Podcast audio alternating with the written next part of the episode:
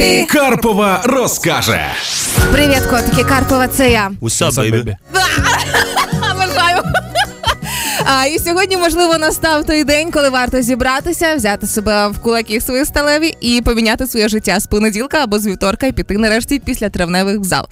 А в цьому краще, ніж я, розбирається хто завгодно, особливо е, людина, автор фрази Моя бабушка б'є сильніє і Юля! Мій тренер з боксу Льоша Ілохін. Льошечка, привіт, хефіранку. Доброе утро. А, ты набрала Леху? Да, у нас телефон проплачений, прикол. Да? Прикол. Леш, доброе утро.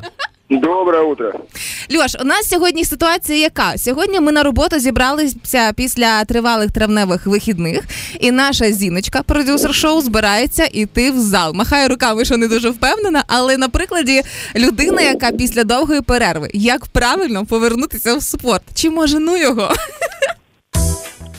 Ну, правильно вообще не забрасывать это на долгий ящик, и даже если карантин либо праздники, все равно делать зарядку и все равно поддерживать себя непосредственно в форме. Если вдруг вам кажется, что вы э, можете этот момент оттянуть, и лето еще не скоро, и понедельник еще не скоро, и начнете завтра, и все все начнете завтра, а как не проснетесь сегодня, то просто попробуйте э, пройтись по ступенькам и посмотрите, есть ли у вас одышка, либо нет ее. Либо попробуйте дома отжаться и сразу поймете, что вы не такой, не, не, та- не, не такой же вы уже крутой, как вам кажется, и хватит себе льстить, и пора идти в зал уже сегодня.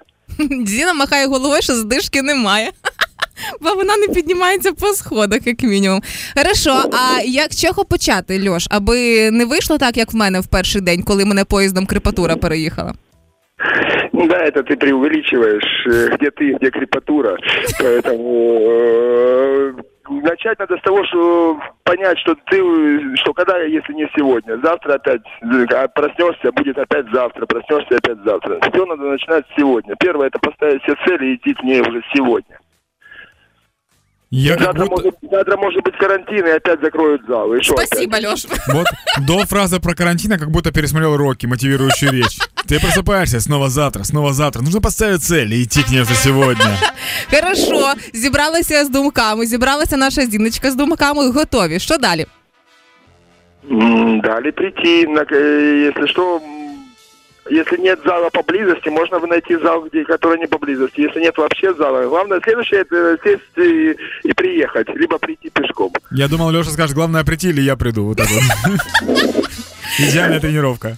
Льош, і для таких людей, які м, з розумом, а не як я, підходять до повернення на заняття е, в спорт, що зробити для того, аби все ж таки на ранок можна було нормально піднятися з ліжка? Або ж е, що це за тренування має бути таке, аби ця крепатура не розбила? О, прости, у меня сразу вопрос еще встречный. Правда ли, что если лечь в холодную ванну после тренировки, то это уменьшает крепатуру и отеки? Ага, і збільшує вірогідність бронхіту, да?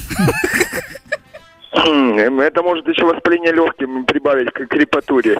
Поэтому, опять же, с этим нужно быть осторожным. Э, Чтобы не было крепатуры, ну, на мой взгляд, если после тренировки нет крепатуры, значит, вы не старались. А если вы не старались, значит, зачем тренироваться и не стараться? Как можно делать дело наполовину? Не понимаю. Таке враження, що Льоша на мене накричав, що закричив. Но, Леш, теперь по Юлиной походке я понимаю, что она старается. Ну, такое, такое. Есть куда еще стараться. Льош, ну е, ти сьогодні містер мотивація. Спасибо, звісно. Поговоримо. Дине привет. Зіня, привіт!